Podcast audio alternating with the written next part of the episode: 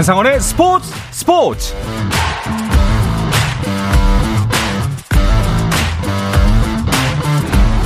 스포츠가 있는 저녁 어떠신가요? 아나운서 한상원입니다.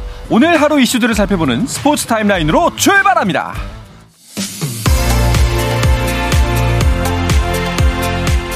월드 베이스볼 클래식에 나서는 한국 야구 대표팀이 서울 고척 스카이돔에서 모여 훈련을 시작했습니다.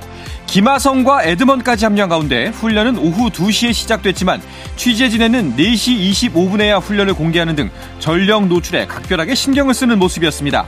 한편 일본 야구 대표팀 간판 오타니 쇼헤이도 전세기를 타고 일본에 도착했고 일본 나고야 돔에서 열린 일본 대표팀 훈련에 참가해 컨디션 회복에 나섰다는 소식입니다. 차범근 전 축구대표팀 감독이 한국 축구의 새 사령탑 위르겐 클린스만 감독을 향한 응원을 약속했습니다. 차범근 전 감독은 차범근 축구상 시상식에서 축구 유망주 18명과 감독 1명 등 19명에게 상을 수여하고 격려한 뒤 이 같은 뜻을 밝혔는데요. 차범근 감독은 클린스만 감독보다 11살 많지만 같은 시기에 독일 무대를 누비며 우정을 이어왔습니다. 한편 클린스만 감독이 코치로서 합류를 부탁한 것으로 알려진 차두리 FC서울 유스 강화 실장은 인터뷰에 응하지 않았습니다. 한국 피겨스케이팅 샛별 신지아가 국제빙상경기연맹 세계 주니어 선수권 대회 쇼트 프로그램에서 기술 점수 39.99점, 예술 점수 31.20점으로 합계 71.19점을 받아 2위에 올랐습니다. 지난해 9월 피겨 주니어 그랑프리 3차 대회에서 세운 자신의 쇼트 프로그램 최고점을 뛰어넘은 기록으로 신지아는 지난해 이 대회 여자 싱글에서 은메달을 차지해 한국 선수로는 김연아 이후 16년 만에 시상대에 오른 바 있습니다.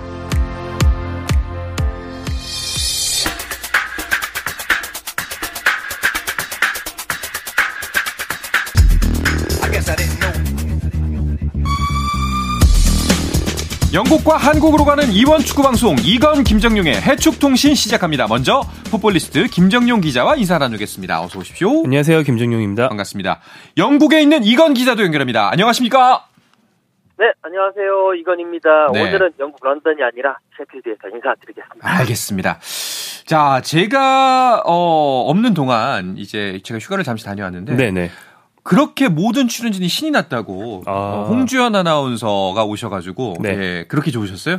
아니 저는 평소랑 똑같이 좋았습니다. 저 지금 한상원 아나운서랑 진행하는 방송 네. 매주 굉장히 행복하게 하고 있잖아요. 아, 그렇죠. 행복은 해 보이는데 네. 아, 행복의 똑같아요? 종류가 다르지 않습니까? 아, 똑같아요, 예. 똑같아요. 카테고리가 다르다. 저는 똑같습니다. 네. 농구와 축구의 차이다. 뭐이 정도까지. 제가 행복한 예. 것은 저희 가정뿐입니다. 알겠습니다. 자, 저와도 이제 또 앞으로 한동안 뭐 여자 아나운서 구경할 생각은 일망통도 하지 마시고. 아, 기대하지 않습니다. 저와 함께 즐겁게 하시기 바랍니다. 그런데 이건 기자, 요즘 좀, 어, 영국에서 들려오는 소식은 별로 즐겁지가 못합니다. 손흥민 선수를 생각하면은 좀 가슴이 답답해요. 네, 그렇습니다. 정말 좀 아쉬운 날들, 아쉬운 결과들이 이어지고 있는데요.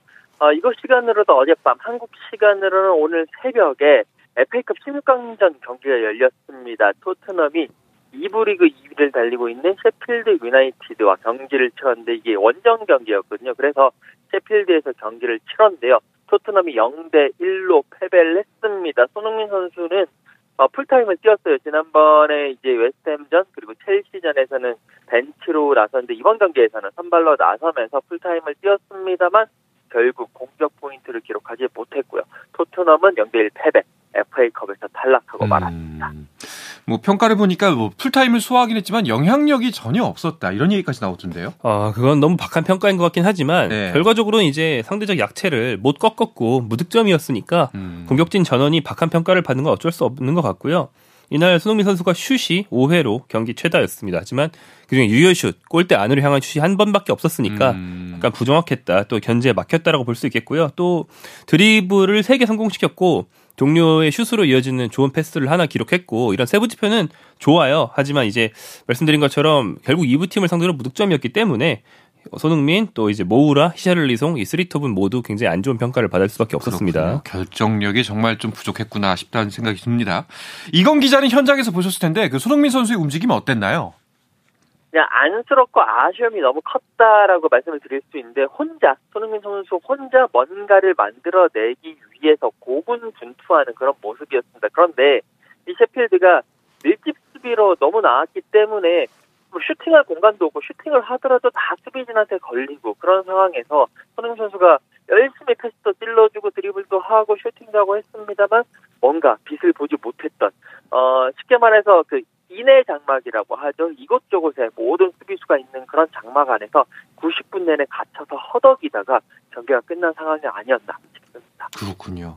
뭐 일단은 손흥민 선수의 활약을 떠나서 토트넘이 이브리그 팀을 상대하기 때문에 뭐 승리를 할 수 있지 않을까, 좀 수월하게 할 수 있지 않을까라는 생각을 많이 했었는데 좀 이거는 실망스러운 결과입니다. 아 그럼요. 이기지 못한 것이 약간 현지에서는 문책에 가까운 분위기도 있는 것 같고요. 음... 이제 스텔리니 코치 콘테 감독이 지금 그 수술 후 요양 중이라서 대신 네네. 지휘봉을 잡고 있는 스텔리니 코치가 팬들에게 사과드린다라는 말을 인터뷰에서 하기도 했습니다. 또 스텔리니 코치가 콘테 감독이 없는 동안 오히려 어, 감독이 없으니까 더 팀이 잘 나갔네라는 말이 나올 정도로 지금 4연승 행진 중이었는데 이것도 이제 끝나버렸고요. 음. 토트넘은 컵 대회를 대하는 감정이 좀 남다릅니다. 왜냐하면 앞선 그 포지티노 감독 시절부터 거의 전성기에 가까운 좋은 전력을 구축했지만 그러면 뭐 프리미어리그나 챔피언스리그는 못하더라도 리그컵이나 FA컵 우승 한 번 정도 할 수 있거든요. 네. 그런데 매번 이제 결승 정도나 가지 우승을 못했고 특히 FA컵은 결승도 못 갔기 때문에 음. 컵 대회에 좀 신경을 많이 쓰는 팀이에요. 하지만 신경을 쓰는 것과 별개로 성적은 매년 좋지 않습니다. 그렇군요. 이번 시즌도 결과적으로는 무관으로 마칠 가능성이 높아진 거네요. 네, 그렇습니다. 일단 지금 FA컵에서 탈락을 했죠. 그리고 프리미어리그 같은 경우에도 뭐 사실상 우승 가능성은 없습니다. 1위를 달리고 있는 아스널과 승점이 15점 차이기 때문에 남은 경기에서 이 정도의 승점은 거의 뭐 극복하기 힘들고요. 지금 유럽 챔피언스리그 같은 경우에 16강에 올라가 있는데 16강 1차전에서 에이스밀란 원정 경기에서 0대 1로 패배를 했기 때문에 2차전 홈 경기에서 두 골차 이상으로 승리를 해야지 일단 8강에 올라가는 그런 상황입니다. 어려 뭐 쉽지는 않은 상황이고요. 근데 이제 지금 현재 토트넘의 경기력을 봤을 때는 만에 하나 8강으로 간다고 하더라도 그 이후에 만날 팀들을 어, 이렇게 넘어설 수 있을 것이냐에 대해서는 의문부호가 남기 때문에 현실적으로 챔피언스리그 우승도 쉽지가 않다. 결국에는 지금 FA컵 탈락으로 인해서 이번에도 단 하나의 우승컵도 들어 올리지 못하고 음. 올 시즌을 보낼 가능성이 높아졌다라고 보시면 되겠습니다. 그렇군요. 사실 토트넘이 이브 리그 셰플드한테 진 것도 이변이라면 이변이고 좀 아쉬운 일이라면 충격이 하나 있었습니다. 그 4부 리그 팀이 1부 리그 팀을 이겼네요. 네, 이게 이제 FA컵의 묘미죠. 음. FA컵은 잉글랜드에 등재되어 있는 모든 팀들, 네. 뭐 소수지긴 하지만 정말 완전 순수 아마추어 팀들까지 참가해서 뭐 토너먼트식으로 그 잉글랜드에서 전국 최강팀을 뽑는 대회이기 때문에 네. 가끔 이런 일이 일어나는데 이번에는 이제 FA컵 8강이 나온 건데요. 8강에 4부 팀이 하나 있고 2부가 3팀이 왔어요. 오. 1부는 4팀밖에 없고요. 상당히 이변이 많은 편입니다. 그 4부 팀은 그림스비라는 팀이에요. 어, 지난 5라운드 즉 16강에서 사우스앰프턴이라는 어, 프리미어리그 팀을 꺾는 파란을 일으켰고요. 네. 그래서 이제 84년 만에 이 단계까지 왔다고 하고 FA컵 최초로 자기보다 높은 레벨의 높은 리그에 있는 팀만 다섯 번 꺾고 올라온 팀이라고 하는데 오. 이 팀이 4부잖아요. 네. 지난번 다섯 경기에서 3부, 3부, 4부, 2부, 1부 팀을 꺾고 여기까지 왔습니다. 어, 대단하네요. 네. 자, 과연 그림집이가 어디까지 갈지 지켜보는 것도 FA컵 재밌는 그림이 될 것 같습니다. 그렇게 되면 FA컵 8강 대신 궁금해집니다. 네, 이 그림스비는 이제 프리미어리그 팀을 또 만납니다. 브라이턴과 경기를 하게 되고요. 그리고 맨체스터 시티와 번리 맨체스터 유나이티드와 풀럼의 경기가 있습니다. 그리고 셰필드 유나이티드와 블랙번의 경기가 있는데 이 두 팀 둘 다 2부예요. 네. 그래서 이제 두 팀 중 어느 쪽이 승리하든 2부 어, 팀으로서 4강에 진출한다는 뭐 굉장히 구단 입장에서 기분 좋은 결과 또 나아가서 4강 가면 우승할 수 있는 거잖아요. 그렇죠. 확률이 상당히 높아지기 때문에 음. 어떤 대파란을 꿈꿀 수 있는 자격을 갖게 됐습니다. 그렇군요. 그런데 또 이런 분석 기사가 나왔습니다. 그 손흥민 선수에 대한 이야기였는데요. 리그 경기에서는 교체 멤버로 출전을 하고 하브리그 팀을 상대할 때는 선발이다. 그러면 이게 보통 후보 선수들을 기용할 때 이런 패턴으로 쓰는데 이거 어떻게 봐야 될까요? 어, 이제 단순히 그 정도의 최근의 요 패턴을 가지고 이제 후보 선수로, 손흥민 선수가 후보로 전락한 거 아니냐라고 단정 짓기에는 상당히 좀 어렵기도 하고 무리수가 있는 것 같습니다. 일단, 웨스트햄전, 첼시전 두 경기 연속으로는 이제 손흥민 선수가 후보로 나섰는데 이때는 이제 그 손흥민 선수가 약간 컨디션 난조, 뭐 여러 가지 이야기들이 죠 작은 부상이라든지 뭐 약간의 뭐 열이 있었다, 뭐 등등의 이야기들이 있었는데 어쨌든 그런 컨디션 난조로 인해서 훈련량이 부족했기 때문에 일단은 어, 후보로 내리면서 조금 어, 체력이라든지 그런 컨디션 조율을 해준 거고 어제 경기 같은 경우에는 그래도 아무리 상대가 2부 리그 팀이긴 하지만 지금 셰필드 유나이티드가 그 2부 리그 2위를 달리고 있거든요. 거의 프리미어 리그급의 전력을 자랑하는 팀이기 때문에 그리고 또 FA컵 자체가 단판 승부였기 때문에 그래도 손흥민 선수를 거기를 대비해서 그러니까 그 앞에 경기를 조금 쉬게 해준 거고 또 지금 토트넘이 3일 간격으로 경기를 계속 이어나가고 있습니다. 네. 팀 전체적으로 로테이션이 필요했기 때문에 지금 뭐 그런 여러 가지 상황 때문에 그렇게 되는 것이지 손흥민 선수 자체가 어, 후보 후보 선수로 전락했다, 후보 선수로 떨어졌다라고 말하기에는 조금 큰 어, 무리수가 있는 거 아닌가 싶습니다. 알겠습니다. 이건 기자의 이야기를 들으니까 좀 안심이 됩니다. 어, 다음 리그 경기 일정 보니까 그 한국 시간으로 5일 새벽, 이제 월요일 새벽이죠. 울 일요일 새벽인가요? 네. 예, 일요일 새벽에 울버햄튼을 만나는데요. 여기서도 만약에 선발로 못 나오면 진짜 어 약간 이 패턴 의심해 봐야 되는 거 아니야? 이런 생각이 드는 거 아닐까요? 어, 네, 그렇습니다. 저도 이건 기자 얘기대로 뭐 현재까지 교체로 나오는 게 다 이유가 있고 음. 이미 우려할 만한 상황은 아니라고 생각하지만 네네. 근데 결과적으로 손흥민 선수가 교체로 뛰는 경기에서 팀이 연승을 거뒀고 손흥민이 선발로 뛸 때는 골을 사실 많이 못 넣었잖아요, 이번 시즌. 그렇죠. 근데 교체로 들어오면 팀의 득점력이 상승한 효과가 분명히 있어요. 음. 그 지난 2연승 중에서 한 경기는 손흥민이 교체 투입돼서 골을 넣었고요. 또 한 경기는 교체 투입돼서 골의 기점이 되는 패스를 했거든요. 네네. 그러니까 이제 뭐 농구에서 뭐 식스맨인데 음. 주전급 식스맨들이 있습니다. 맞아요. 뭐 은퇴한 선수지만 마누지노빌리 굉장히 유명했는데 음. 축구는 이런 개념이 없긴 하지만 뭐 손흥민이 팀 내 실력으로는 11등 안에 들어도 벤치에서 쓰는 게 더 위력적이다라고 감독이 판단해 버릴 수가 있거든요. 음. 그럴 위험성이 좀 있다고 생각은 되고요. 어, 교체 투입되는 게 더 결과가 좋다는 그런 생각만 하는 것보다는 교체 투입됐을 때 그 이후에 손흥민이 어떤 효과를 가져왔는지 그걸 분석해서 선발 라인업부터 그 효과가 나는 라인업을 짜주는 게 저희로서는 좋겠죠. 음, 알겠습니다. 자, 다음 경기 울버햄튼에는 이제 황희찬 선수가 소속돼 있는데요. 근데 아직까지 황희찬 선수는 출전할 수 있는 상황은 아닌 거죠? 네, 일단 황희찬 선수 지금 제가 어, 지난번 얼마 전에 이제 그 영국에서 열렸던 여자 대표팀 우리 여자 대표팀 축구 이제 경기를 갔는데 이때 황희찬 선수가 응원을 왔더라고요. 그래서 음. 황희찬 선수를 만났는데 여러 가지 이야기를 나누면서 조금 얘기 들은 걸로는 일단 팀 훈련에는 복귀를 하는데 이번 토트넘과의 경기를 목표로 이제 몸을 끌어올리고 있다라고 이야기를 하더라고요. 네. 아, 그렇기 때문에 약간의 뭐 선발은 쉽진 않겠지만 그래도 어, 그 출전 선수 명단에는 들 수 있는 가능성도 있습니다. 지금 뭐 팀 훈련도 하고 있고. 다만 이제 오늘 새벽에 열린 그 리버풀 원정에서는 아예 어, 경기 출전 명단에 들지는 않았는데 어, 이 토트넘과의 홈 경기를 위해서 몸 상태를 끌어올리고 컨디션을 조율 중이다라고 있겠습니다. 알겠습니다. 자, 황인철 선수가 출전하지 못했던 리버풀전은 리버풀이 승리를 했습니다. 네, 어, 리버풀은 울버햄튼과의 경기에서 2대 0으로 승리를 했고요. 어, 버질 반다이크, 모하메드 살라가 득점을 했습니다. 살라 이번 시즌 부진하다는 말이 많이 있었고 네. 저희 방송에서도 그런 얘기를 했지만 사실은 요즘에 득점력이 좀 올라왔고요. 그래서 음. 기어코 컵 대회 포함 20골을 어, 달성했어요. 그러면서 주포던 모습을 보여주고 있고요. 리버풀은 최근 리그만 볼 때 4경기에서 3승 1무로 상승세입니다. 오. 그 사이에 챔피언스리그 대패가 있어서 좀 상승세처럼 안 보이지만 리그만 보면 올라오고 있거든요. 그래서 여기까지 올라왔고요.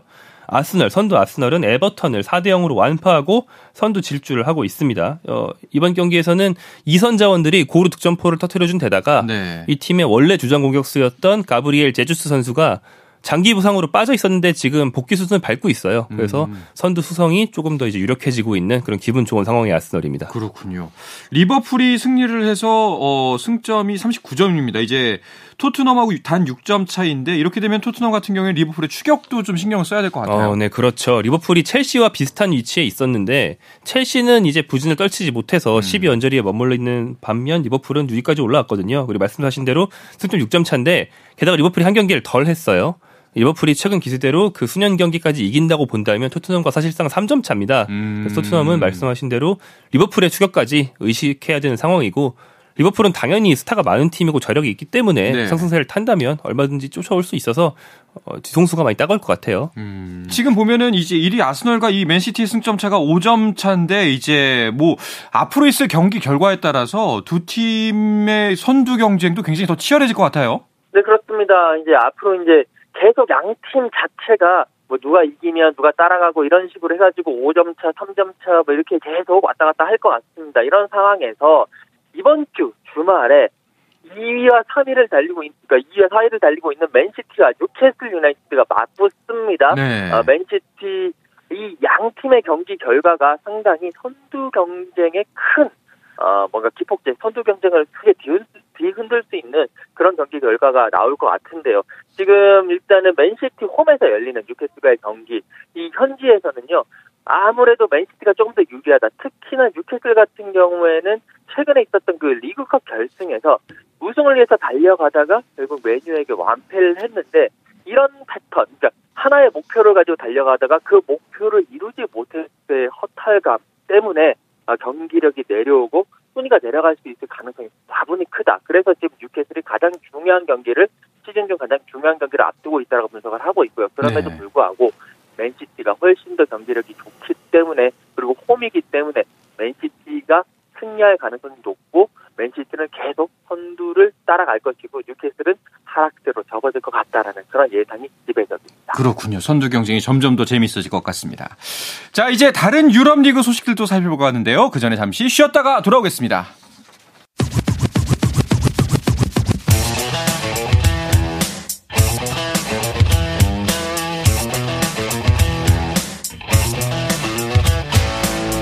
짜릿함이 살아있는 시간.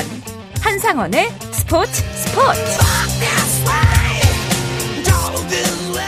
영국과 한국을 넘나드는 이원 축구 방송 이건 김정용의 해축 통신 듣고 계십니다. 풋볼리스트의 김정용 기자, 영국의 이건 축구 전문 기자와 함께하고 있습니다. 자, 프리미어리그 토트넘은 조금 우울한데 반해서 여기는 신나는 소식뿐입니다. 이탈리아 리그 세리에 A로 가보면 어, 김민재 선수가 활약하고 있는 나폴리가 2위와의 승점차 점점 계속해서 벌려나고 있죠? 네, 어, 나폴리는 연전 연승이고요. 음. 2위 그룹들이 그렇게까지 쫓아오고 있질 못해요. 네. 그래서 최근에 2위였던 인테르 밀란이 패배를 하면서 1위와 2위의 승점차가 18점으로 벌어졌습니다. 18점이면 프리미어 리그로 치면 1위와 5위의 차이 정도 돼요. 그렇죠. 예, 그러니까 절대 따라갈 수 없는 수준으로 음. 벌어졌고 이제 각 요즘에는 이제 통계를 그 deep learning으로 많이 하기 때문에 여러 축구 통계, 스포츠 통계 서비스들이 AI를 많이 활용하거든요. 네. AI가 산출한 우승 확률에서 어, 거의 이제 여기 모든 서비스가 다 나폴리의 우승이 99% 이상이라고 어. 보고 있습니다. 그러니까 이제 우승 못할 일은 거의 없다. 그렇죠. 이렇게 보셔도 됩니다. 정말 그 신라 낙타가 바늘구멍을 통과할 정도의 가능성만 남았다라고 봐야 되는데 나폴리 같은 경우에는 뭐 선수 한 명이 빠져도 승리를 하던데요? 네, 그렇습니다. 그 엠플리 원정 경기에서 나폴리가 2대 0으로 승리를 했습니다. 어, 이 경기 김민재 선수도 상당히 맹활약을 보여줬는데요. 어, 일단은 이제 나폴리가 후반 22분에 상 이제 나폴리의 후이라는 선수가 상대 선수를 걷어타면서 이제 퇴장을 당해 버렸고요. 그 다음에 이제 경기 끝날 때까지 10명이서 싸웠는데 아니 10명이서 싸움에도 불구하고 11명의 엠폴리를 압도하는 모습, 상 강한 압박으로 상당히 좋은 모습을 보였고 결국 2대 0을 승리를 했고요. 김민재 선수 같은 경우에는 이제 경기 중에 코너킥 상황에서 강력한 헤더를 한번 했었는데 그게 골대를 때리고 나오면서 시즌 3호 골이 터져 나올 뻔 했는데 그게 안 터져 나온 것이 조금 아쉬웠고요. 요즘 나폴리 경기를 보다 보면 제가 이제 그 토트넘 경기를 보면서 이렇게 딱 막혔던 그런 채팅이 나폴리 경기로 확 내려가는 그런 모습 그렇군요. 자, 이런 뭐 김민재 선수의 활약 덕분에 그 나폴리의 선배 선수가 그 김민재 선수의 전임자죠. 쿨리발리보다 낫다. 이런 평가도 내렸다면서요. 네, 그 전임자 쿨리발리는 이제 전성기가 대충 끝나서 음... 어 이제 첼시, 프리미어리그 첼시로 이렇게다가 지금 주전 자리를 못 차지하고 있어요. 네. 하지만 그건 지금 그런 거고 음... 첼시가 아닌 나폴리 시절에는 충분히 세계적인 수비수였거든요. 네. 그 선수가 나가서 우리가 컸는데 김민재가 쿨리발리의 전성기보다 더 잘하고 있다는 전성기보다 게. 기준점이 네. 그렇죠. 그래서 이제 현지에서 이제 쿨리발리 생각은 거의 안 난다 수준이 됐는데요. 그래서 가장 최근에 이런 얘기를 한 사람이 나폴리의 전 수비수였던 알베르토 사비노라는 음. 선수고 근데 이런 칭찬이 좀 과장이 아니고 김민재가 한 경기 할 때마다 한 너댓 명씩 합니다. 오. 나폴리 출신들도 뭐 이를테면 네덜란드 역대 최고 선수 중에 한 명인 크롤이라는 수비수도 나폴리 출신이고 뭐 나폴리 출신이 아닌 다른 팀 출신이었던 뭐 코스타 쿠르타라든지 이런 전설적인 수비수들이 이탈리아 세레 출신이 많잖아요. 네네. 김민재 칭찬을 정말 돌아가면서 하고 있거든요. 음. 그래서 뭐 이런 얘기는 이제 저희가 하나하나 번역해서 한국 분들에게 이제 소개해 드리기도 벅찰 정도로 음. 칭찬이 쏟아지고 있습니다. 그렇군요. 이건 기자, 김민재 선수가 그 세리아 월간 베스트 11에도 이름을 올렸다면서요?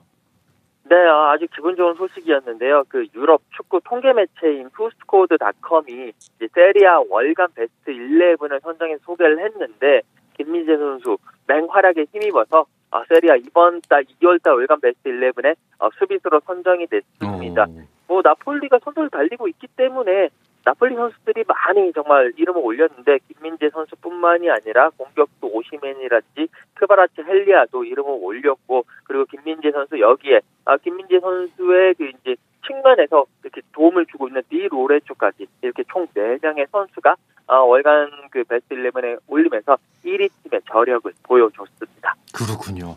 요즘 약간 인터넷에 그런 말도 돌더라고요. 이탈리아 사람들이 이제 음식이나 커피에 자부심이 굉장히 강하잖아요. 그래서 물을 타 마시는 아메리카노를 굉장히 싫어하는데 김민재는 타 마셔도 된다. 아 김민재 선수는 네. 그 불닭 소스를 굉장히 좋아해요. 네. 그런데 이탈리안 레스토랑 가서 파스타에 불닭 소스를 뿌려 먹어도 괜찮습니다. 아... 이거는 어떤 수사법이 아니고 정말로 네. 이탈리아 레스토랑 갈때 불닭 소스를 들고 가는데 이탈리아 사람들이 아무 말을 하지 않아요. 그렇죠. 김민재는 오케이. 네. 네. 이 사람은 용서할 수 있다. 자, 김민재 선수의 가치 계속해서 올라가고 있을 수밖에 없네요. 네, 그렇습니다. 뭐 이적 시장이 다가가고 있고 음... 그리고 김민재 선수는 그 바이아웃이 있는 걸로 알려져 있기 때문에 그러니까 어, 원하는 팀이 김민재 선수의 몸값이 천정부지로 솟는 게 아니고 정해진 어떤 정가제죠. 네. 정가만 내면 김민재를 데려갈 수 있다고 이미 몸값이 정해져 있는 거예요. 음... 그렇기 때문에 많은 팀들이 접근하고 있다고 알려져 있는데 최근 이제 잉글랜드에서 맨체스터 유나이티드 설이 굉장히 많이 나옵니다만 네. 뭐 제가 아는 정보로는 뭐 메뉴가 진짜로 뭐 김민재 영입을 위해서 움직였다까지는 아니고 관심이 많은 거는 맞는 것 같아요. 그런데 그래요. 이제 제가 최근에 다른 기자들이랑 따져봤는데 전 세계 팀 중에서 김민재를 영입할 필요가 없는 팀은 단 하나도 없는 것 같고요. 어... 어, 아스널 정도? 아스널은 김민재가 필요 없어서가 아니고 지금 수비수가 김민재가 오면 밀릴까봐 음... 키우고 있는 친구가 있는데 네네. 그런 이유고 거의 모든 팀이 김민재를 원하긴 할 것 같습니다. 아, 약간 너무 현실감이 안 느껴질 정도로 너무 약간 좋은 말만 들으니까 네. 예, 그런 생각이 들긴 하는데 일단은 현지 소식도 좀 궁금합니다. 맨유 이야기가 특히나 많이 국내 기사에서는 뜨고 있는데요. 그 실제로 현지에서는 어떤 말들이 나오고 있나요? 네, 뭐 일단 뭐 김정영 기자 이야기대로 어, 뭐 메뉴 설, 뭐 여러 가지 설들이 많이 나오고 있는 건 사실입니다. 이게 엄청나게 그러니까 완전히 현실적인 의지가 있느냐에 대해서는 솔직히 아직까지 의문 부호가 붙기는 합니다만 그래도 현지에서는 지금 최근에 어, 메뉴가 잘 나가고 있, 기도 하고 또 사실 이 영국이라든지 유럽에서는 메뉴 관련 기사를 쓰면 많은 사람들이 읽습니다. 음. 어떤 기사를 쓰지 간에 클릭 수가 높아지기 때문에 네네. 그것 때문에 메뉴 관련 기사를 쓰는 경우도 많이 있고요. 동시에 이제 메뉴가 그래도 가장 지금 맨유의 취약 포지션이 어, 수비고 특히나 그 해리 맥과이어가 너무 못하고 있기 때문에 거의 주전으로 못 뛰고 있기 때문에 이 해리 맥과이어를 빨리 내보내고 그 자리에 누구를 데리고 올 것이냐 결국 유럽에서 가장 핫한 수비수 유럽의 전 유럽이 이렇게 계속 지켜보고 있는 수비수가 김민재 선수기 때문에 계속 김민재 선수를 끌어들여 가지고 어, 보도를 하고 있는 거고요. 그렇다고 해서 뭐 이게 김민재 선수의 맨유 이적설이 실체가 없는 건 아니고요. 뭐 김정현 기자가 얘기했다시피 모든 유럽에 있는 팀들의 어, 영입 대상 아마 맨 톱 5 안에 김민재 선수가 음. 올라와 있을 거기 때문에 뭐 메뉴가 됐든 뭐 다른 팀이 됐든 이번 여름에는 어, 김민재 선수가 나폴리를 떠날 확률이 계속 계속 하루가 지날수록 1%씩 올라가고 있다라고. 야, 과연 이번 여름 어떤 일이 벌어질지 벌써부터 기대가 됩니다. 자, 그러면 다른 유럽파들 소식도 좀 알아볼까요? 어떤 일들이 있었죠? 네, 이재성 선수가 어, 한국 국가대표 이재성 선수 네네. 정말 정말 잘하고 있거든요. 네. 그런데 잘하는 거에 비해서 너무 부각이 안 되는 게 좀 아쉬울 정도로 잘합니다. 음... 어, 2월 한 달 동안 3골 2도움을 기록했는데 야. 이재성이 공격수가 아니잖아요. 그렇죠. 뭐 우리 저기 축구 대표팀에서는 굉장히 좀 희생적인 역할을 많이 하는 선수라는 걸 감안한다면 정말 엄청난 그런 음. 성과고 그래서 이번 시즌 리그 7골을 넣었어요. 손흥민보다 이재성이 골을 많이 넣는 그런 시즌을 우리가 보고 있는 뭐 이재성 선수 굉장한 어. 경기력이고요. 어, 이거 이재성 선수가 맹활약하는 것과 달리 이제 같은 독일 분데스리가에 있는 어, 프라이부르크의 정우영 선수는 이번 시즌 약간 주전 경쟁에 어려움을 겪고 있으며 아쉽습니다. 네. 또 스페인 마요르카의 이강인 선수는 여전히 주전으로 잘 뛰고 있고요. 특이한 게 그리스 올림피아코스의 황인범 선수. 그리스에서 최근 그 열차 충돌 사고가 있었다고 아, 해요. 네. 네, 그래서 그리스의 어떤 각종 스포츠 이벤트들이 다 연기됐습니다. 그러면서 이제 예정됐던 경기를 하나 거르고 휴식을 취했다고 합니다. 알겠습니다. 자, 이건 기자, 어, 이번에도 2022 더 베스트 피파 풋볼 어워즈 시상식에 투표하셨죠? 네, 그렇습니다. 어, 또 이번에도 어, 투표 자격을 영광스럽게 얻어서 소중한 한 표를 네, 또 행사를 했고요. 이 2022 The Best FIFA Football Awards 27일 미국 시간으로 27일 한국 시간으로는 28일 새벽에 열렸습니다. 어, 올 한 해 가장 맹활약을 보였던 선수, 감독, 뭐 여러 가지 포지션에 있는 선수들에게 어, 상을 주는 어, 최고, 최고, 발롱도르와 더불어서 최고 권위의 상이었는데요. 올해의 선수는요, 역시 리오넬 메시 음, 선수가 음, 그렇죠. 선정이 됐습니다. 네, 월드컵 우승도 했고, 월드컵 골든볼, 실버쇼까지 받으면서, 어, 음바페 그리고 벤제마 선수를 제치고 이제 그 올해 선수가 됐고요. 올해 감독 역시 아르헨티나를 월드컵 우승으로 이끈 리오넬 스칼로니 감독이 탔고요. 올해의 골키퍼 역시 아르헨티나의 아, 수문장인 에밀리아노 마르티네스가 탔습니다. 그러면서 아르헨티나가 석권을 댔고 여기에 올해 팬 상도 아르헨티나 팬이 받으면서 아르헨티나 천하를 이뤘습니다. 저 아르헨티나가 휩쓸었다고 봐야겠네요. 그리고 네, 예. 그, 이 투표에 한국 사람이 3명 참여한 걸로 알고 있는데 음. 보통 이제 대표팀 주장, 네. 대표팀 감독이 하는데 이제 대표팀 감독이 현재 한국 공석이기 때문에 대신 이제 현재 국가대표 선임 위원장인 마이클 밀러 씨가 네. 했어요. 근데 밀러 씨가 뭐 메시나 은바페한테 표를 안 주고 돈이 독일이나 그런지 독일 분데스리가에서 뛴 선수 3명을 쭉 뽑아가지고 굉장히 좀 특이한 픽으로 화제가 되기도 했고요. 오. 그래서 한국 사, 한국 축구 관련자 중에서는 손흥민, 밀러, 이건, 와, 레츠고 이렇게 이야, 되는 거죠. 네. 대단합니다. 이건 기자 달려 보이네요. 갑자기 존댓말이 쓰고 싶습니다. 굉장히 제가 부각시켜 드렸습니다. 네. 자, 이제 마지막으로 우리나라 유럽파 선수들의 주말 경기 일정 예고하면서 오늘 해주 통식 마무리할까 합니다. 네, 약간 일찍 우리가 주목해야 하는 경기가 있는데요. 토요일 새벽 4시 45분에 음. 나폴리가 라치오를 상대합니다. 네. 이탈리아 남부의 패자를 가리는 굉장히 빅매치고 상대팀 라치오 감독이 그 나폴리 출신으로 유명한 사리 감독이라서 김민재 선수한테는 또 재밌는 경기가 될 것 같고요. 그다음에 토요일 어, 밤 11시 30분에 마인츠와 프라이부르크 네. 한국 두 분데스리거의 경기가 동시에 있고 자정에 울버햄턴과 토트넘의 경기가 있습니다. 그 다음에 일요일 새벽 2시 30분으로 넘어가면 이강인 선수가 있는 마요르카가 엘체를 상대합니다. 음, 알겠습니다. 자, 이야기를 끝으로 이번 주 해축 통신 마치도록 하겠습니다. 이건 기자, 오늘도 고맙습니다. 네, 감사합니다. 네, 풋볼리스트의 김정용 기자도 감사합니다. 네, 고맙습니다. 자, 내일도 저녁 8시 30분에 뵙겠습니다. 한상원의 스포츠 스포츠!